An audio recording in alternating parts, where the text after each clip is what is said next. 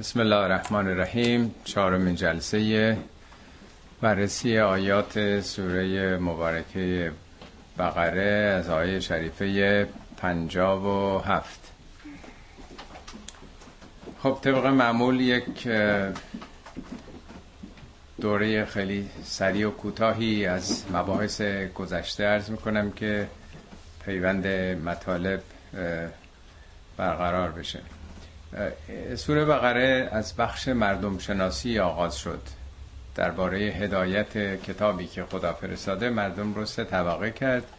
یک گروه متقین هستند که قدرت تسلط بر نفس پیدا کردند. گروه دوم کسانی که انکار می‌کنن اصطلاح کافران رو به کار برد. و گروه سوم که بیش از همه درباره اونا بحث کرد منافقین بودند که ظاهرشون ادعای ایمانی است. زیر چتر ایمان خودشونو پنهان می‌کنند.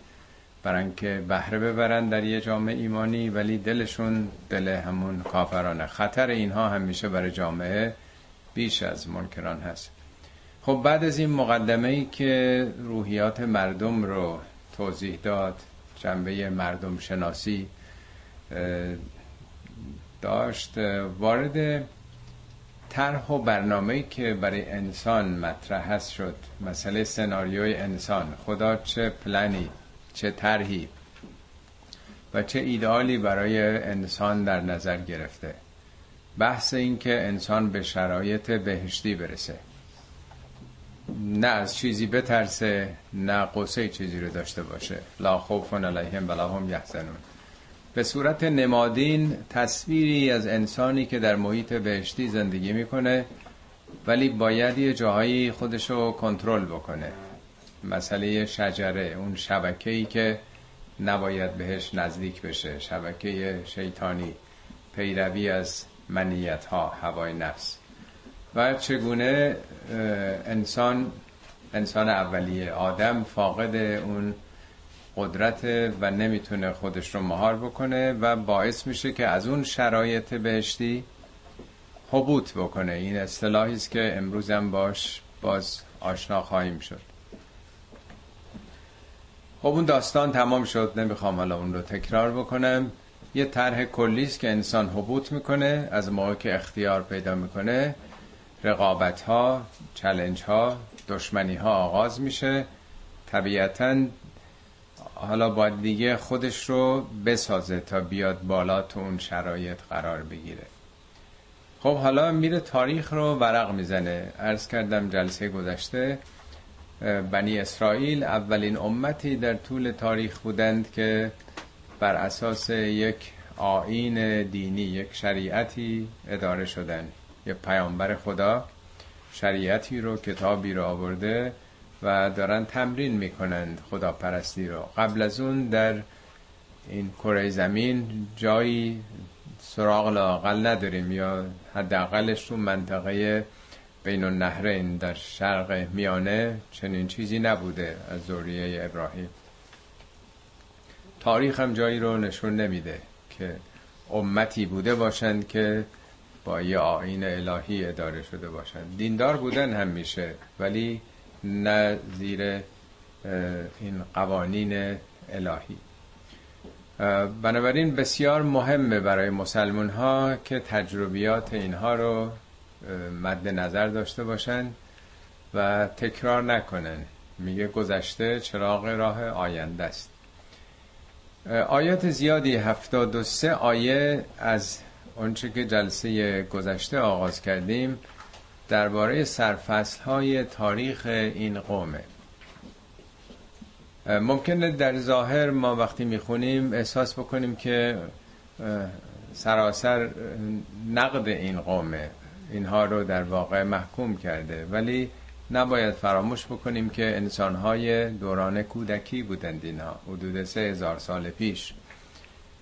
هنوز تجربه نکرده بودن. عقلشون هنوز اون قدرت و شناخت رو نداشته که بتونن مسلط بشن برای خودشون. حتی آدم و وقتی که خداوند تو اون شرایط قرار میده میگه همه جا برو همه کار بکن همه چی بخور فقط این یه درخت. حالا منظور درخت نمادینه. این یه کارو نکن همون کارم نمی‌تونه نکنه. که میگه لم نجد له عزمن هیچ عزم و اراده ای در او نیافتیم. بعدها به تدریج فتلقا آدم من ربهی به کلمات یه حقایقی رو دریافت می‌کنه. طبیعتا اونچه که در تاریخ بنی اسرائیل هم هست همینطوره. اونها هم افتخیزهای زیادی داشتند. ولی از دل اینها هم پیامبران بزرگی برخواستند موسی از بین ایناست. یوشه یا یوسف سلام علیکم. و بقیه انبیاء بزرگی که در طول تاریخ بودن کسانی مثل داوود سلیمان اینا هم از دل بنی اسرائیل برخواستن دیگه. ولی خب داره نشون میده انسان چگونه راه افتاده. شما یک کسی رو که قهرمان دوی سرعت 100 مترم هست دوران کودکی سینه خیز را می‌رفته. وقتی هم که راه رفتن و یاد گرفته مرتب میخورده زمین. بنابراین دوران بچگیه در واقع. این رو به این معنا نگیریم که خداوند قوم بنی اسرائیل رو می‌خواد محکوم بکنه. به حال اینا قوم برگزیده بودن نسبت به زمان خودشون.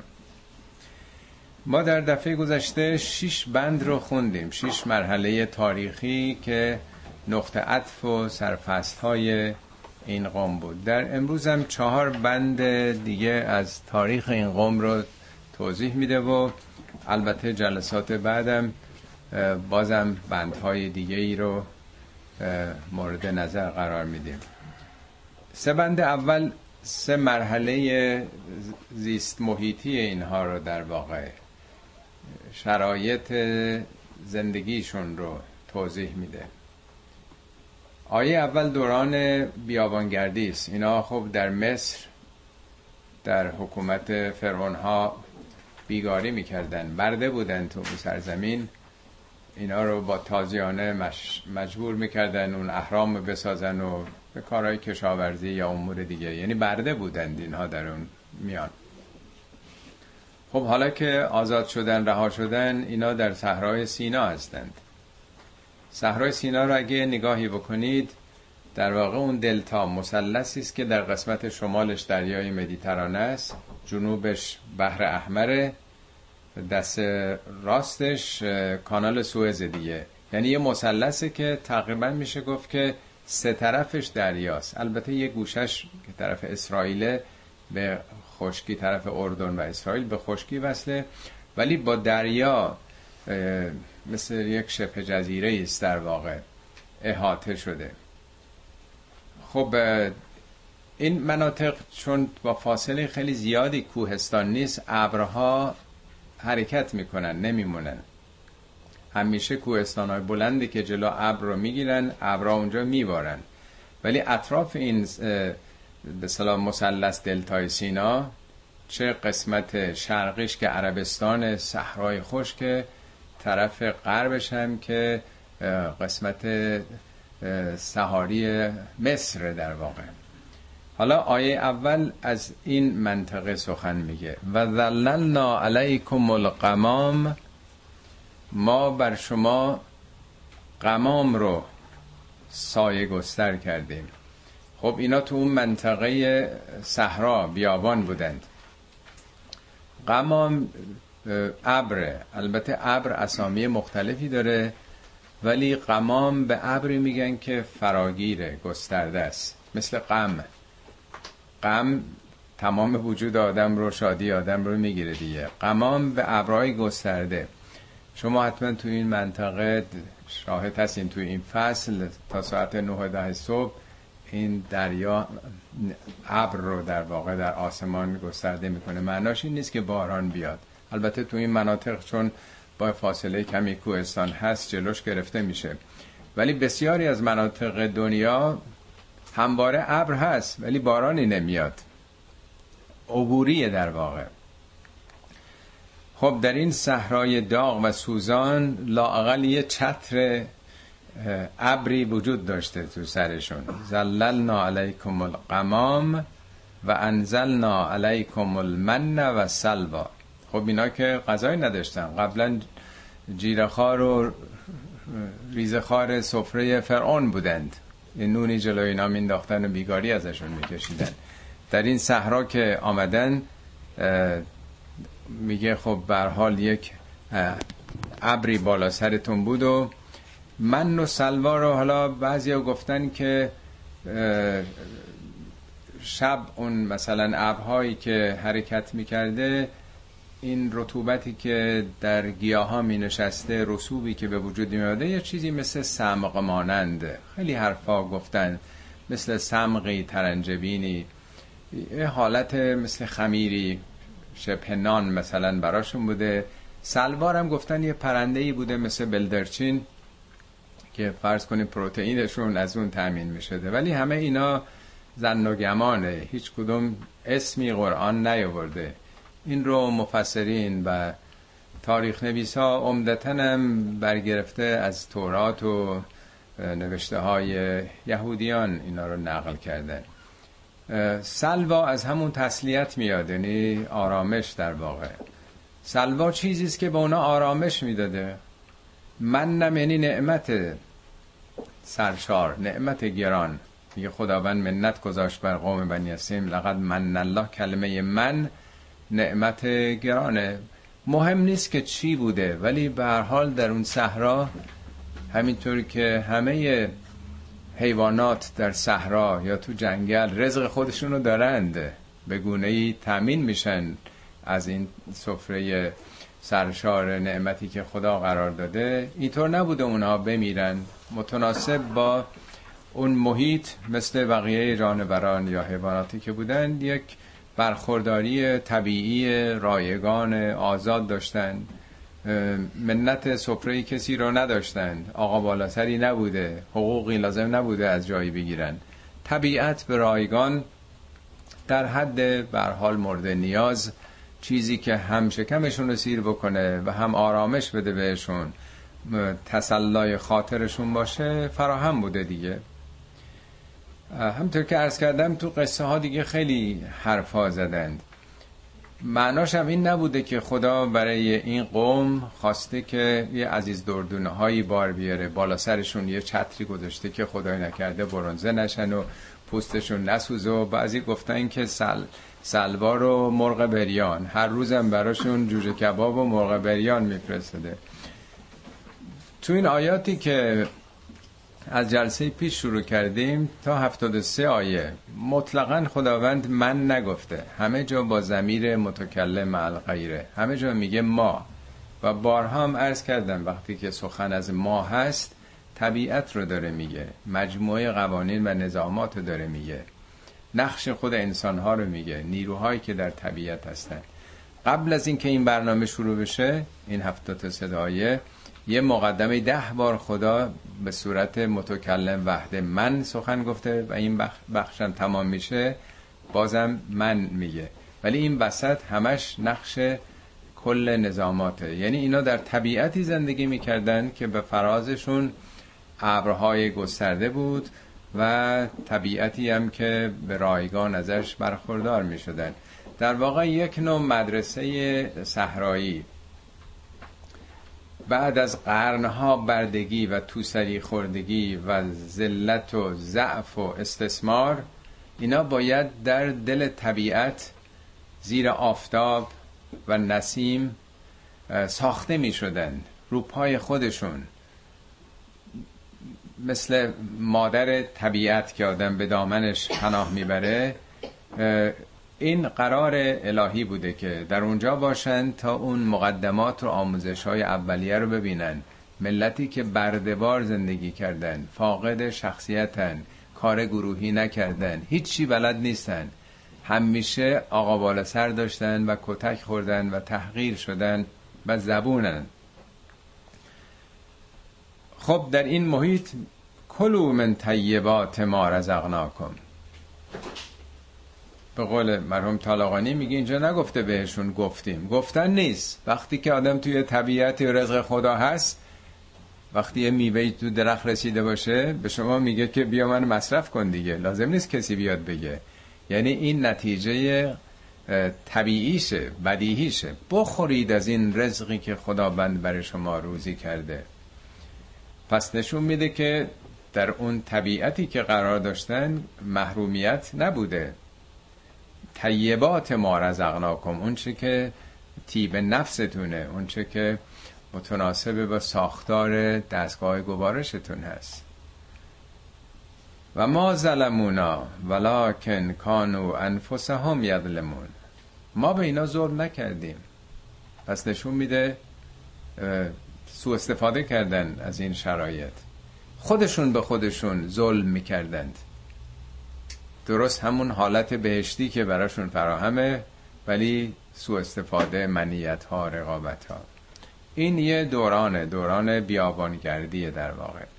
آیه بعد یک مرحله اسکانی رو نشون میده. درست مثل اشایر که یه علاق اشلاق می‌کنن.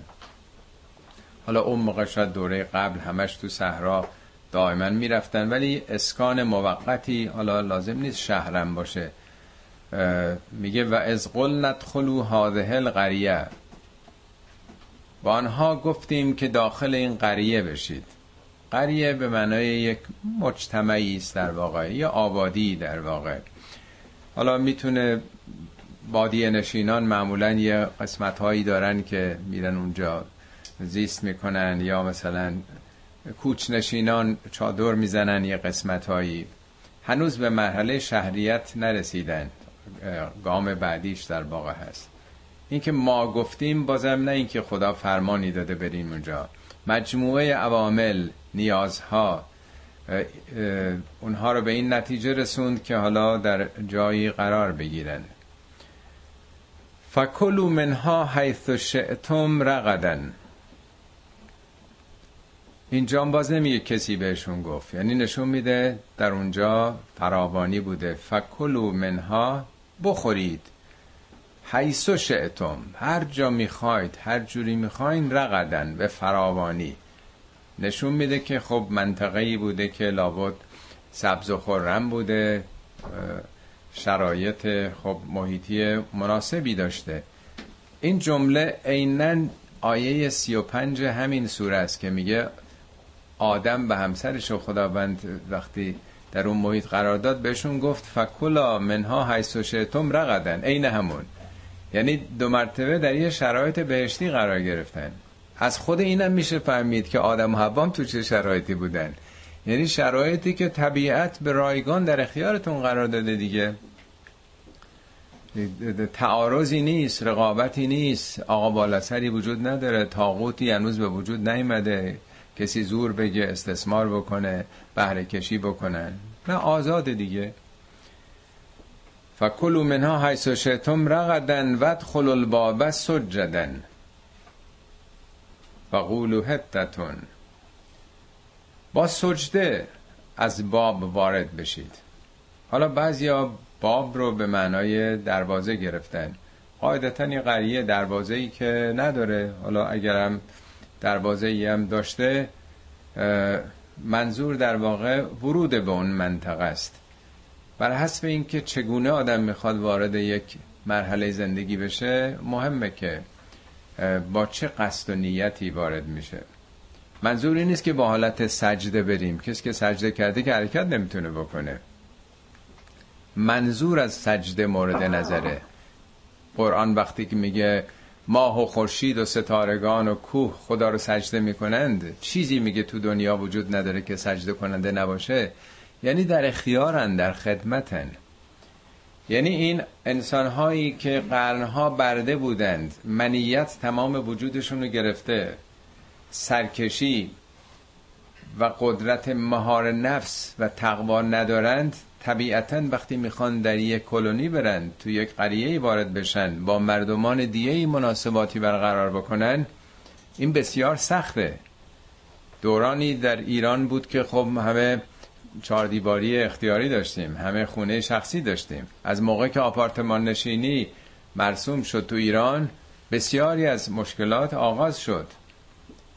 در زندگی آپارتمان نشینی آدم دیگه باید رایت بکنه. هر ساعتی نمی‌تونه بره و بیاد. مردم میخوابن ساعت دو یازه شب. نمیشه نصف شب رفت و آمد و مهمونی داشت و تو راپله ها خدافزی های با خالجان و همه جان و غیره کرد و با صدای بلند صدا زد و بوغ زد و نمی‌دونم رختار آویزون کرد تو بالکن و هزار کار دیگه که می‌دونین. نمای قسمت خودش رو بخواد عوض کنه. از اون به بعد یه فرهنگ دیگه است. ملاحظاتی ایجاب می‌کنه که حالا که شما می‌خواین برین تو شهر شهری که هنوز البته نیست.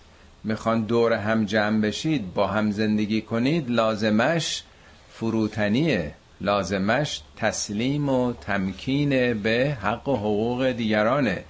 یک در واقع نرم ها یک سلسله قوانین و نظاماتی مطرح میشه. و ادخل الباب سجدن و قولو هتتون هته از همون ریشه انحطاطه. انحطاط یعنی چی؟ پایین آمدن منحط شدن دیگه نیست. هته در واقع گفتار نه که این لفظ رو بگید. در واقع با ادعا وارد شهر نشین. هم می‌تونه هته در واقع صوت باشه هم می‌تونه ادعا باشه. یعنی با حالت فروتنی با حالت کاهش وارد شهر بشید. نه افزایش. یه وقت هست که طلبکارانه زیاده طلبانه آدم وارد یه جایی میشه. یه وقت هست که اصطلاح امریکایی ها میگن down to earth حالت فروتنی هامبل هست در واقع. خودش رو بالا نمی‌گیره در واقع. یعنی وارد این محیط که میشید ادعا نداشته باشید که سهم خواهی بیشتر بکنید. اونجا باید با همدیگه همکاری بکنید. و قولو حتتون نغفر لکم خطایاکم.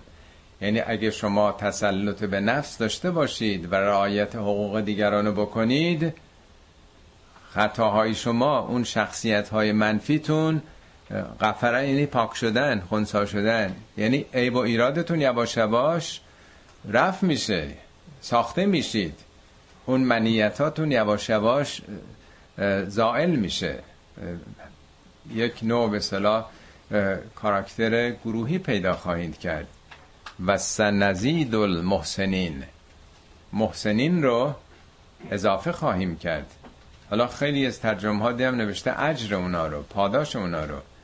ولی اگه لازم بود می‌گفت که اجر اونا رو اضافه خواهیم کرد. شخصیت خود اونها اضافه میشه. بارها قرآن این در واقع اصطلاح رو به کار برده. که خود شما اضافه میشید. یعنی کاهش و افزایش در وجود خود آدمه. اون جنبه های معنوی و روحی و روانیتون ساخته میشه. اعتبار پیدا می‌کنید. مقامتون بالاتر میاد. اونا که اهل نیکوکاری باشن رشد افسون پیدا خواهند کرد. خب اینا توصیه های الهی است. حالا این بنی آدم در اون دوره تاریخی حالا می‌خوان تمرین کار دست جمعی بکنن. ولی متاسفانه فبدل الذین ظلموا قولا غیر الذی قیل لهم. ولی این ستمگران این سخن رو این توصیه رو به ضد خودش تبدیل کردن. قولا غیر الذی قیل لهم. غیر از اون چه که بهشون گفته بود.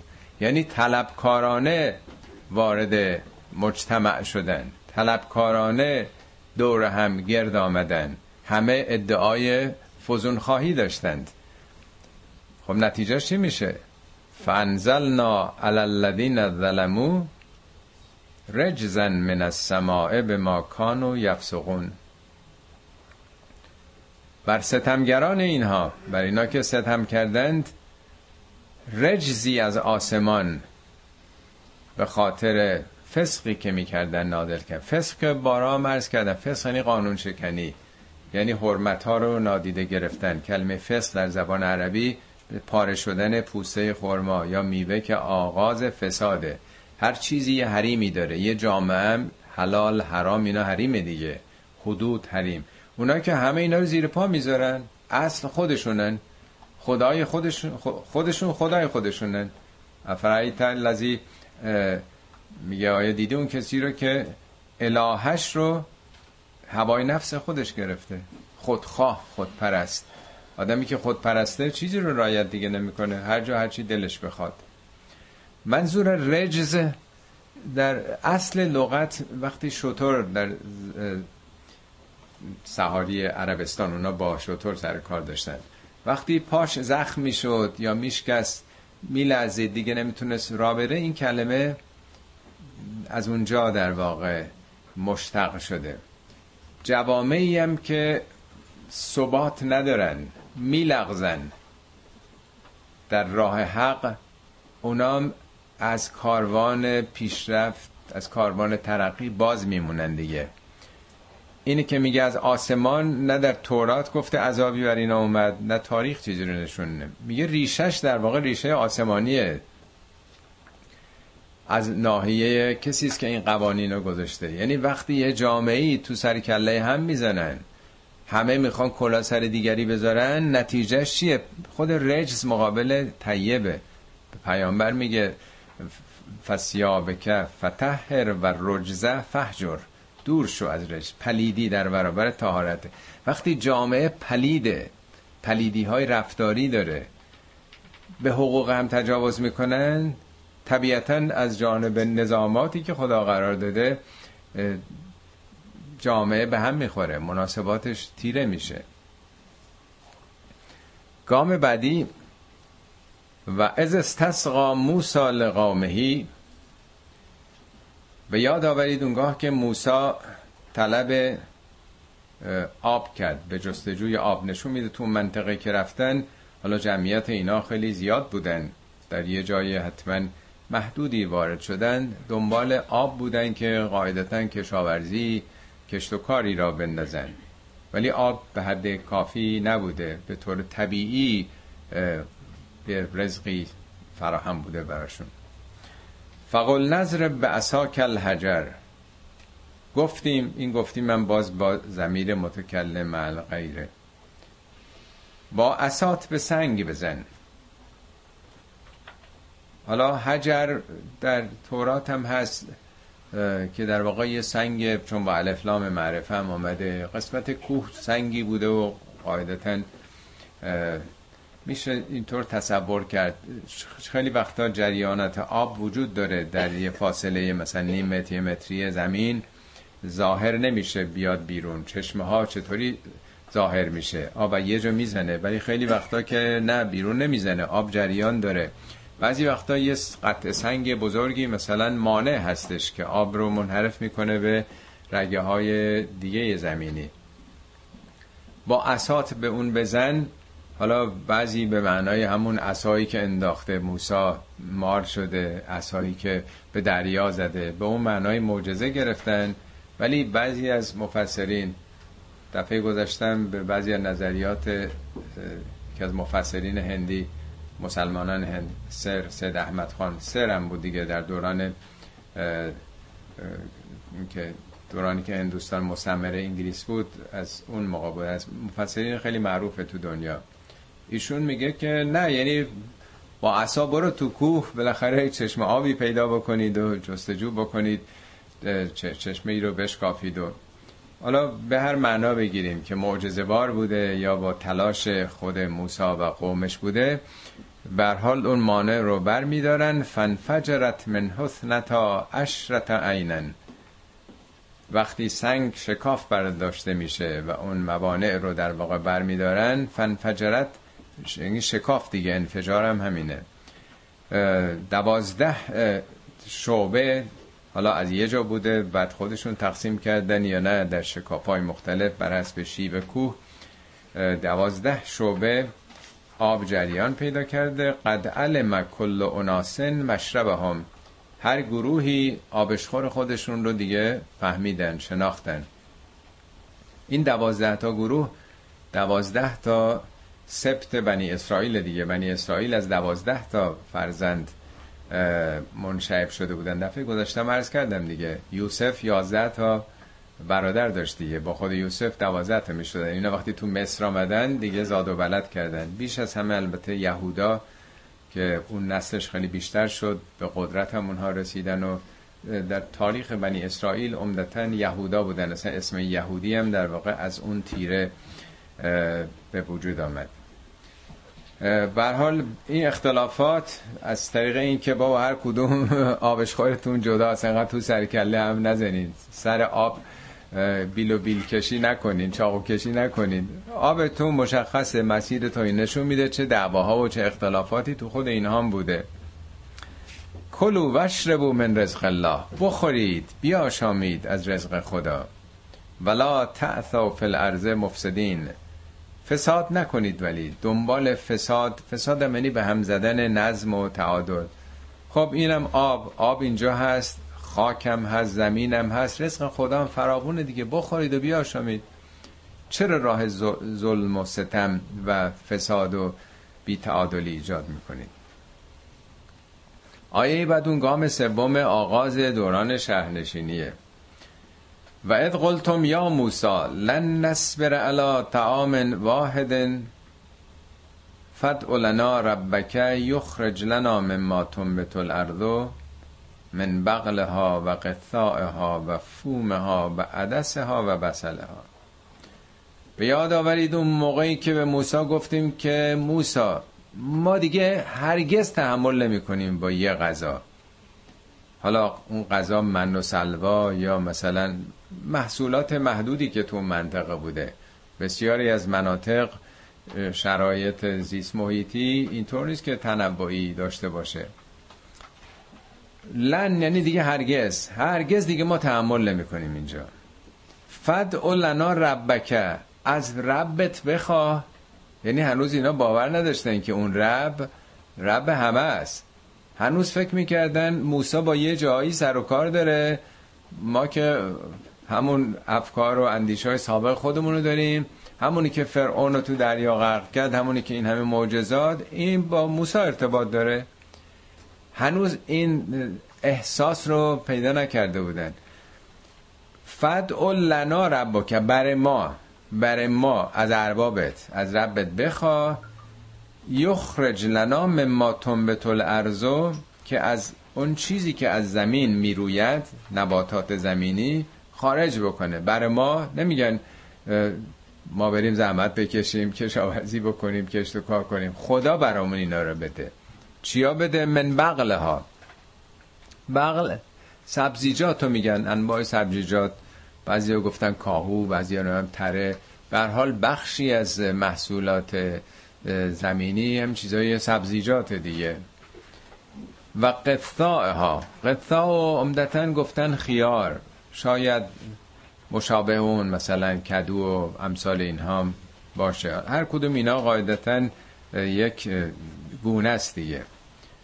فوم و بعضی ها سیر گفتن. بعضی هم چون دیگه کلمات از اون ابری گرفته شدهش بعضی هم گفتن گندم یا نخود که آرد می‌کردن باش نان درست می‌کردن. حالا اینا انقدر مهم نیست بر ما. و عدسه ها و بسله ها. بسله میشه که خب پیاز دیگه. یعنی در واقع دنبال تنوع غذایی. یعنی این مدرسه صحرایی سینا رو که باید ساخته می شدند رها کردند اسکان پیدا کردن بدون اینکه هنوز آمادگی داشته باشن تو سر کله هم زدن منیت هاشون ظهور و بروز کرد. حالا هم که خب آبی فراهم شده و کشت و زر و بازم نمی‌خوان بسازن. بازم تنوع طلبی می‌خوان بکنن. خدا بر ما این کارا رو بکنه. قال اتستبدلون الذي هو ادنا بالذي هو خیرون. موسی میفرمد که آیا چیزی رو که خیر به نفعتونه که انقدر فکر شکم نباشید. فکر ساختن شخصیت خودتون ایمان خودتون روابط خودتون باشین دارین تبدیل می‌کنید به چیزی که ادناست. نمیگه بد شره نمیگه در برابر خیر نمیگه شر آیا شر رو بجای ادنا دون یعنی پایین دیگه دنیا هم در برابر آخرت یعنی پایینه. یعنی یه چیزی که حالا مهم نیست حالا بالاخره آدم هرچی بخوره تمام میشه دیگه. ما به دنیا نیومدیم که بخوریم به تنوع غذایی داشته باشیم. میگه یه چیزی رو که پایین تره کم ارزش تره دارین تبدیل می‌کنید به یه شرایطی که به نفعتونه که حواستون انقدر به خوردنی ها و تنوع شکم و شهوت نباشه. به به تو حبوط بکنید. حالا حبوط معناش چیه؟ حبوط آدم از بهش معناش چی میشه؟ اینم تو همین صورت دیگه. دنبال همون داستانه. حبوط مکانی نیست. میگه به تو مصرن مصر. این نکرم اومده نه به معنای مصر کشور مصر. چون هیچ وقت دیگه بنی اسرائیل اونجا برنگشتن. مصر شهر بزرگ میگن به جامعه گسترده در واقع. خیلی می‌خواین بخورید و راحت و رفاه پیدا بکنید بفرمایید شهر بزرگ. حالا بعضیا گفتن بیت المقدس ولی هنوز از نظر زمانی خیلی مونده بوده به بیت المقدس برسن. حالا خیلی ها چیزایی گفتن ولی به حال اینجا هم نگفته کجا. مصرن. برید این شهرهای بزرگی که اینجا هست جذب همون شهرها بشید. فان لکم ما سالتم هر چی می‌خواد هست؟ ارزانیتان باد. نوش جونتون. بفرمایید. ای دنبال شکمید. خب بفرمایید. این همه بازار و این همه محصولات رو برید تو شهر زندگی بکنید. جذب همون شرایطی بودیم. به قول آقای طالقانی میگه اینی که گفته مصرن با اینکه شهر مدینم هست اسلام میگه برای اینکه این جمله یادآور همون مصر باشه. برگردید به همون دوران تو همون تو سری خوردگی تو همون زلت ها وقتی که فراموش بکنید که انسان برای چی آفریده شده؟ ما باید به کجا بریم؟ فقط دنبال خوردن هستی؟ بفرمایید. برید به یه مصری. به یه مصری مثل همون مصری که بودید فاین لکم ما سالتم و ضربت علیهم و ذلت و المسکنه ضربت نگفته خدا چنین کرد. فعل مجهوله. خب وقتی که فقط زندگی و هدف شکم و شهوت باشه دوچار ذلت میشن آدما. به هر چیزی تن میدن. هدف وقتی برخورداری از لذات نفسانی باشه برای اینکه به اون برسه آدم میگذره از شخصیت خودش از عزت نفس خودش. فقط می‌خواد شکمش سیر بشه دنبال این شهوات بره دیگه. مسکنت هم یعنی بیچارگی بدبختی ذلت. انسان ارزشش بالاتر از اینه که خودش رو بفروشه به فقط تنوع غذایی. و با او به غضب من الله. گرفتار غضب خدا شدن. البته خدا که برس اینا برای فهم ماست. خدا که غضب احساس از ما که احساسی نمی‌گیره که ما دائما بخوایم خدا رو غضبناک بکنیم. اینو برای فهم بشر میگه. یعنی خلاف رضایت خدا مشیت خدا که در عالم فهم ما غضب تلقی میشه شدن. یعنی یه جامعه جامعه مغضوب شد. جامعه ما میگن تو جامعه ما میگن بعضی جوانا که ما نسل سوخته ایم حالا اصطلاحش فرق می‌کنه دیگه تو هر نسل سوخته یعنی چی؟ یعنی بدبخت شدیم دیگه. همه چیمون از بین رفت دیگه. یعنی در واقع نسل سوخته ای شدن اینا. چرا؟ ذالک به انهم کانو یکفرون با آیات الله. کانو استمرار رو نشون میده. تکوین شخصیتی. یکفرونم مزارعه نه یه بار دوبار اینا به صورت مستمر پیوسته آیات و نشانه های خدا رو نادیده می گرفتن کفر نه که اینا بیدین بشن. اینا که خب دیندار بودن.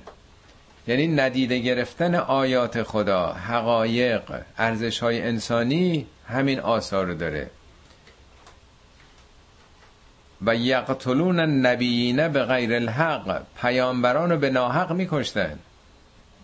همین بنی اسرائیل بود که یحیی رو سر بریدن زکریا رو کشتن. انبیای بنی اسرائیل البته اسامیشون که همه نیمده تو قرآن ولی این رو مزاره هم آورده. یعنی یه جامعه وقتی که تمام هم و غمش تمام ایدالهاش تمتع دنیا باشه رقابت ها درگیری ها آخر به کجا می‌رسه؟ هر کی جلوی این جریان رو این سیل دنیا تربی رو بگیره می‌خوان از جلوی خودشون بردارن. چه کسانی معترض بودند؟ میگه نه تنها انبیا یقتلون نبیین و الذین یعمرون بالقسط من الناس در یک سوره دیگه. از بین مردم کسانی که به قسط عدالت در واقع امر می‌کردن. یعنی معترضین معترضین و کسانی که طالب عدالت اقتصادی عدالت اجتماعی بودن میکشتن اینا. طبیعتا دیگه دور افتاده دست کسانی که اهدافشون دنیاییه. و یقتلون النبیین به غیر الحق ذالک به ما اصا و کانو یعتدون. خب این سرنوشت از این روی حاصل شد بر اونها که نافرمانی می‌کردن. اسو اسیان دیگه. و کانو یعتدون. کانو هم این اصطلاح خاص قرآنه که اینطوری بودند شده بودند. یعتدونم مزاره دائما تجاوز به حقوق دیگران نادیده گرفتن حقوق دیگران. خب به دنبال این یک آیه ای که یکی دو بار دیگه در قرآن تکرار شده این به عنوان یه جمله معترضه آمده.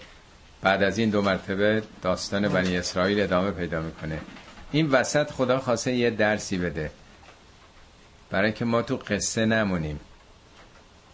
می‌خواد بگه که این هویت های دینی اینا خیلی مغرور نشید.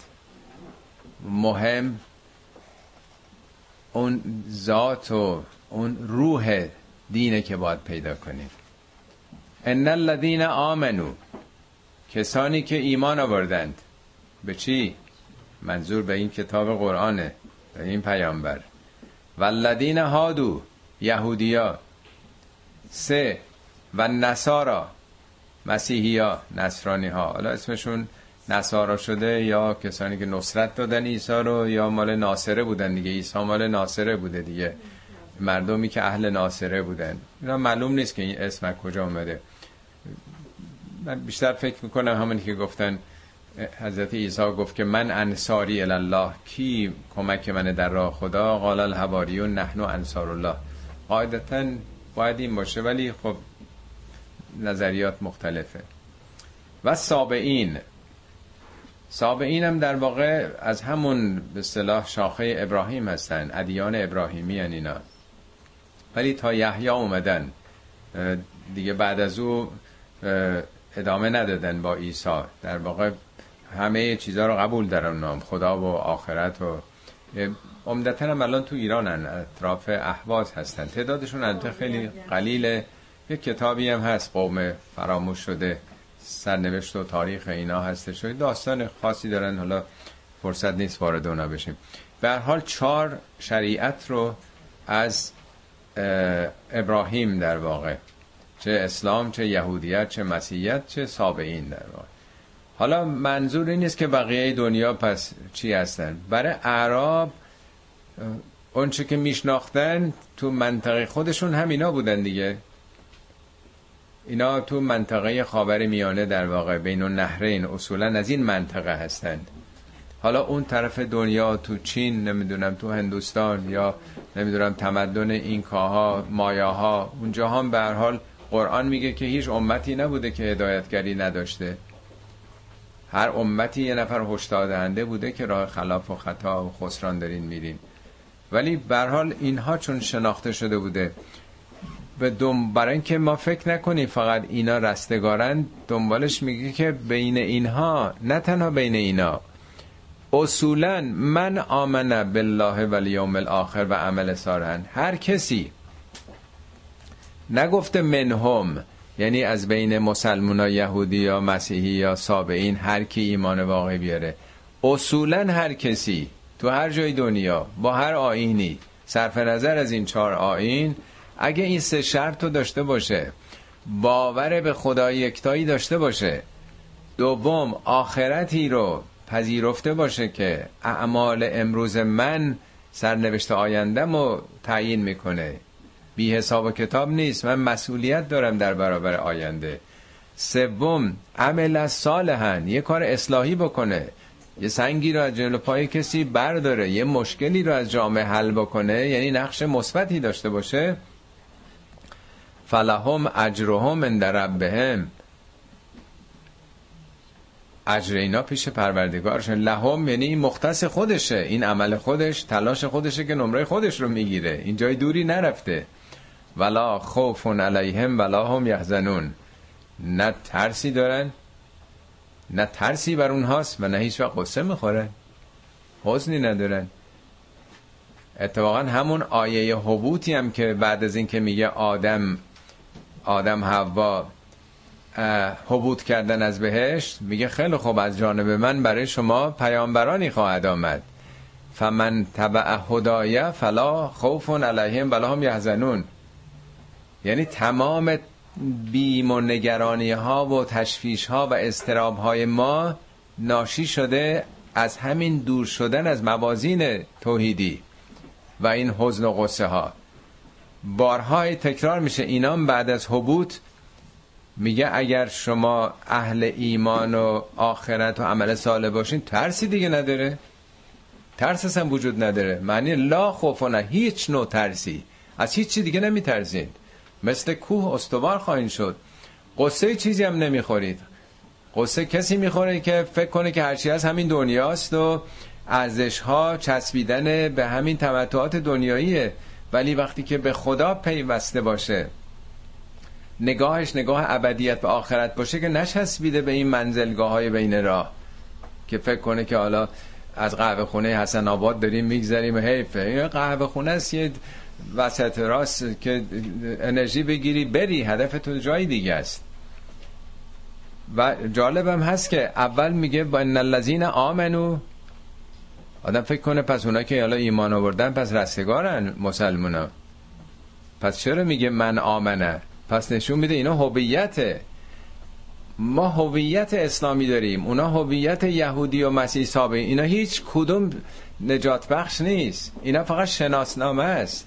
فقط اسنوشتنه سوره حجرات میگه قالت الاعراب آمنا. اعراب بادی نشینان گفتن ایمان آوردیم.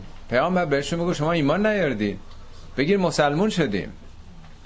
قولو اسلمنا ولا ولما یدخل الایمان فی قلوبکم. هنوز که ایمان تو دلتون وارد نشده. شما اسنویسی کردین تو این مدرسه. اسنویسی کردین که دانشمند نشدید. حالا فردا باید شروع کنین درس بخونین تا به ایجا برسید. اسلام با یه شهادتینه اشهد ان لا اله الا الله اشهد ان محمد رسول تمام شد مسلمون شده طرف.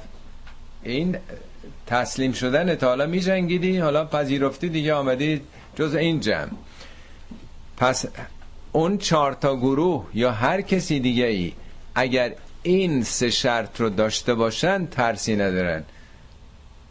پس اگه می‌بینیم که هنوز ترس در وجود ما هست و حزن و غصه داریم به همون نسبت که بیشتر ترس و غصه داریم نشون میده از اون اصول بیشتر فاصله گرفتیم حالا مرحله دیگر رو نشون میده. و از اخذنا میثاقکم موقعی که پیمان محکم از شما گرفتیم. میثاق ارز کردم اون بندی است که دور فرض کنید یه شطور یا اسب میبندن که اون بار ازش نیفته دیگه. خب انسان های ارز کردم سه هزار سال پیش هستن.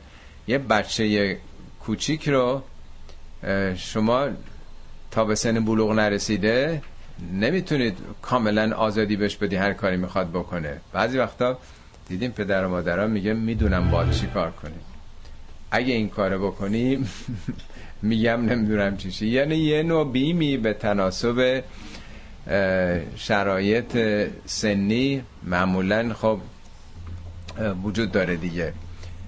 خب در واقع این آیه نشون میده که ضرورت یک نوع ارعابی برای اونها مطرح بوده.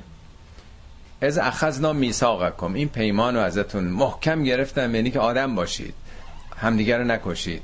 تجاوز به حقوق همدیگه نکنید دوزی نکنید زنا نکنید چیکار نکنید؟ این مجموعه. یه میثاق اون ده فرمان دیگه.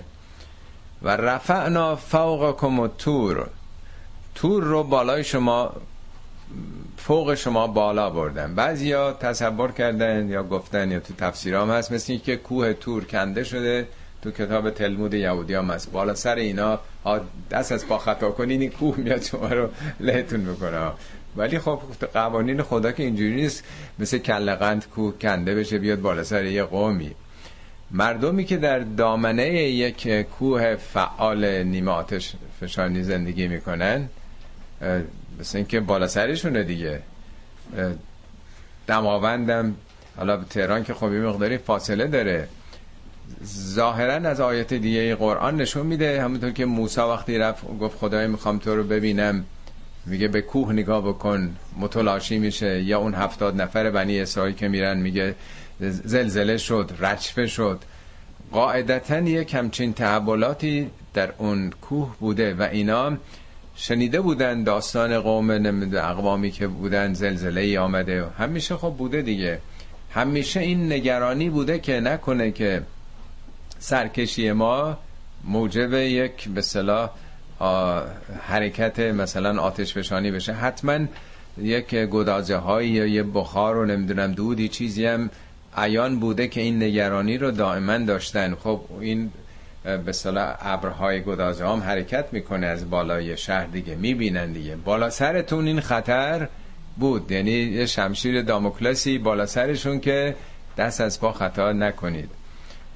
برای چی؟ خذو ما آتیناکم به قوتن. اونچه که بهتون دادم با قوت نگرش بدارید. یعنی توراتی که دادم ده فرمان رو نه اینکه صفت به چسمی قرآن رو اینجوری بگیرین. یعنی اینو جدی بگیرید.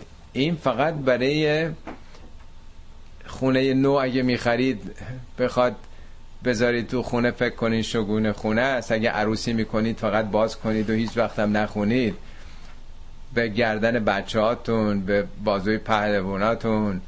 این قرآن برای تشریفات که نیست. جدی بگیرید اینو. کتاب راهنمای عمل بگیرید. البته برای اونا توراتشون بوده. وذکروا ما فی اونچه که تو این کتابه به یاد بیاورید به خاطر بیارید. نمیگه بخوانید چون خواندنم خب بربر همه می‌خونن.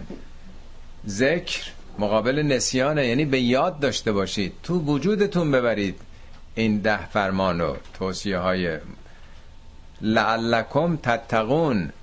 برای که قدرت کنترل نفس پیدا کنید. این کتاب به شما آموزش میده چه کارهای بده چه کارهای خوبه با تمرین.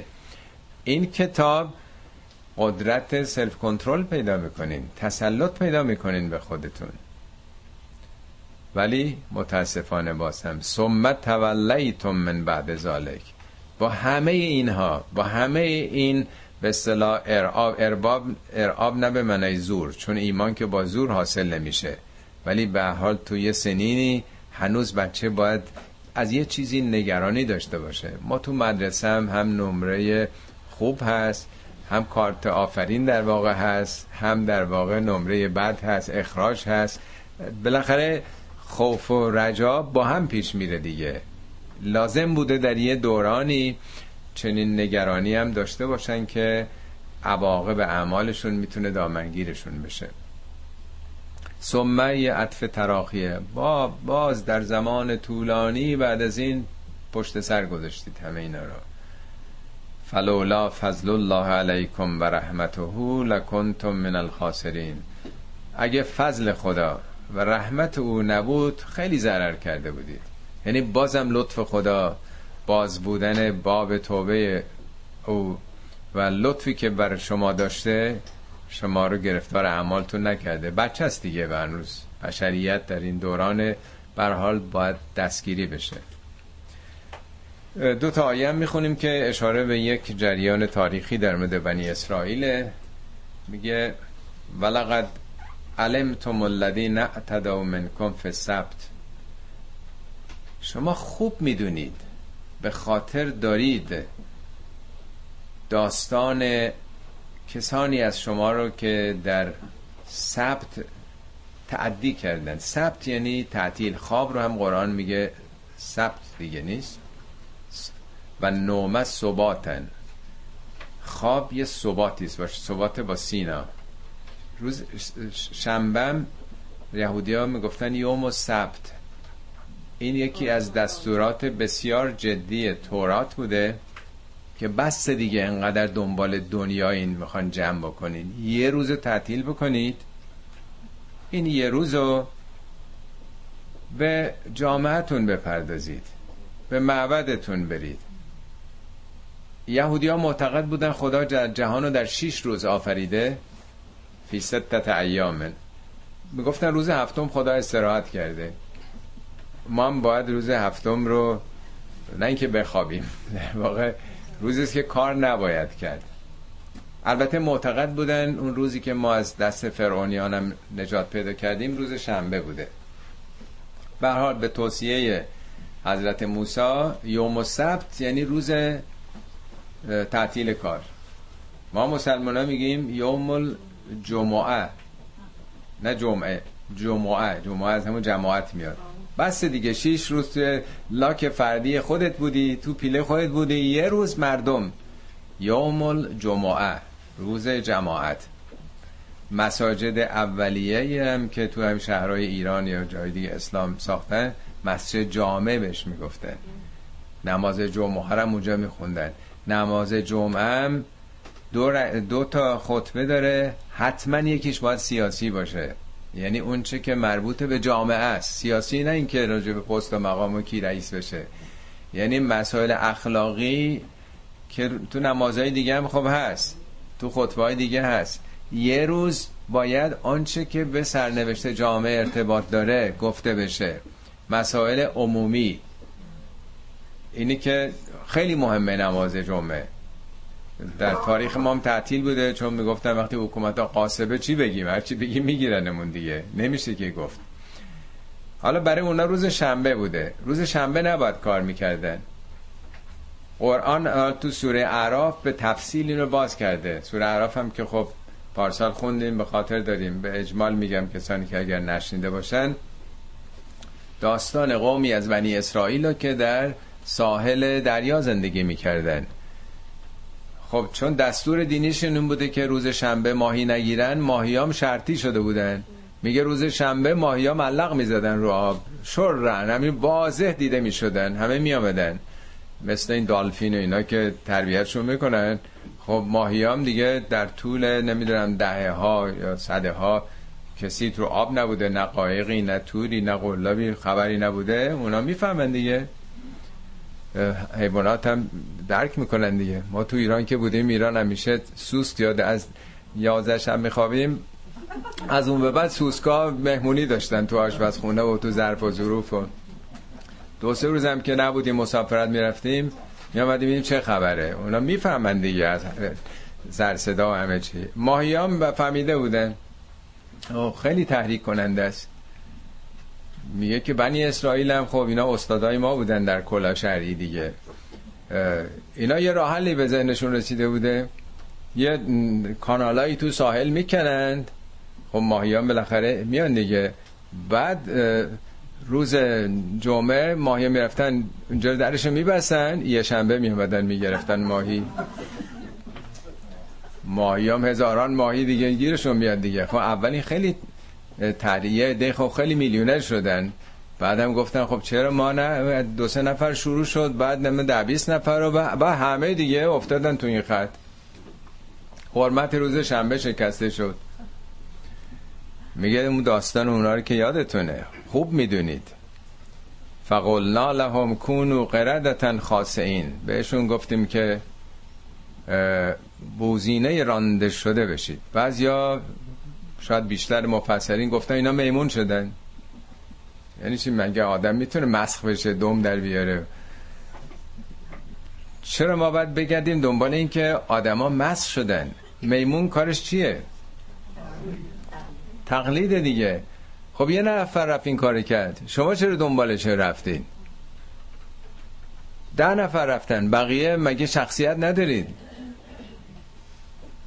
یعنی پیروی کردن چشم و گوش بسته. در یه آیه دیگه قرآن هم راجع به اینا میگه جعل منهم القردت و الخنازیر و عبدت تاغوت اینا تبدیل شدن به میمون به خوک.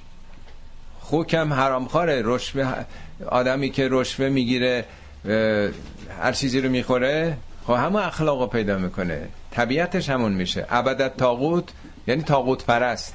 حالا تاغوت پرست شاه پرست می‌تونه بشه ملا پرست می‌تونه باشه هرچی یعنی عبد قدرتمندان شدن سرسپرده اونا بی شخصیت یعنی اینا که افتادن دنبال این کار شخصیت انسانی خودشون و خدایی خودشون فراموش کردن نزول کردن به اون مرتبه قبل از انسانی. انسان ها قبلا قانون تکامل از دوران میمونی اگه آمده باشن. یعنی دیگه شخصیت و انتخاب اینا دیگه مطرح نیست. فجعلناها نکالا لما بین یدیها و ما خلفها و موعظتا للمتقین. میگه سرنوشت اونا رو که فهمیدیم به کجا رسیدن. از ملت خودتونم بودن. لقد علمتم الذین اعتدوا منکم. از خودتون. نژاد خودتون. قوم خودتون. تجربه از بیگانگانم نبوده. فجعلناها نکالا لما بین یدیها. بین یدیها یعنی برای معاصرین. خود اینی عبرتی شد برای اون معاصرین و ما خلفها برای بعدیا. نسل های بعد که میان و همچنین یه موعظه‌ای برای متقین شد. به اجمال ارز کنم چون شاید بعضی یادتون نباشه این داستان میگه این اتفاق که افتاد یه عده شروع کردن به اعتراض کردن. اینا کلا شرعیه این کار چی داره می‌کنین؟ خجالت بکشین حق بازی نکنید. میگه یه گروه, یه گروه دیگه ای از مؤمنین به اینا گفتن آقا چرا خونتون رو کثیف می‌کنین؟ آقا چرا اعصابتون رو خورد می‌کنین؟ لمت تعزون قومن الله مهلکهم؟ چرا بی خود موعظه می‌کنید اینایی که خدا باید پدرشون رو در بیاره هلاکشون بکنه؟ او معذبهم عذابا شدیدن خدا باید شدیدن اینا رو عذاب بکنه. خجالت نمی‌کشن بیدین و فاسق و هم آشنا هستین با این حرفا. یه ده فقط بیرون گود نشستن اونایی هم که اعتراض می‌کنن میگن آقا خودتو به درد سر ننداز. چه کاری آقا؟ ولشون کن اینی که آدم شدنی نیستن. اینا به جهنم بزه برن به درک برن. فقط شعار میدن فوش میدن. پاسخ اینام جالبه این گروهه که اعتراض می‌کنن. میگن معذرتا الی ربکم و لعلهم یرجعون. ما می‌خوایم پیش خدا یه عذری داشته باشیم که ما خفه نشدیم ما محافظه کاری نکردیم ما نترسیم ما گفتیم. ما یه عذری داشته باشیم که همرنگ جماعت نشدیم. سکوت نکردیم رضایت ندادیم به اون شرایط. و بعد لعلهم یرجعون شایدم برگردن. از کجا شما انقدر نومیدین؟ شاید این حرفا موثر واقع شد. بعد میگه عذاب که آمد فقط اون گروه معترض رو نجات دادیم. میگه اون مؤمنین ساکت و این قانون شکنا مشمولون عذاب شدن. نجین الذین ینهون عن السوء. فقط اونایی که نهی می‌کردن اونا نجات پیدا کردن. یعنی که یه موعظتا للمتقین برای اونا که تقوا است بدونن که فقط با اعتراض کردن به این شرایط ظالمانه است که میشه نجات پیدا کرد. صدق الله العلی العظیم.